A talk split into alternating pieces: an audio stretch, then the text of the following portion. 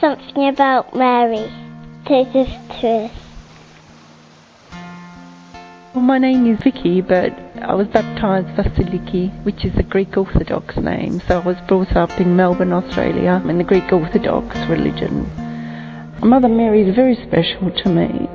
Vienes empujando mi barca. I went to Lourdes and I wear, um, I wear the miracle uh, charm here. Miedos atascan los remos y convierto en desierto esta inmensidad. She's like a mother who always looks over us. Mi ancla siempre en So el I agua. always um, come the shrine of Mary here. Signos vulgares de comodidad. She's very special. And in um, in Greeks, in the Orthodox religion, we have the Assumption, which is very special.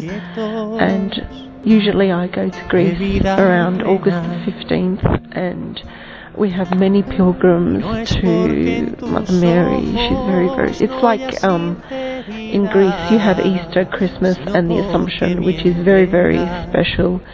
Those three religious celebrations.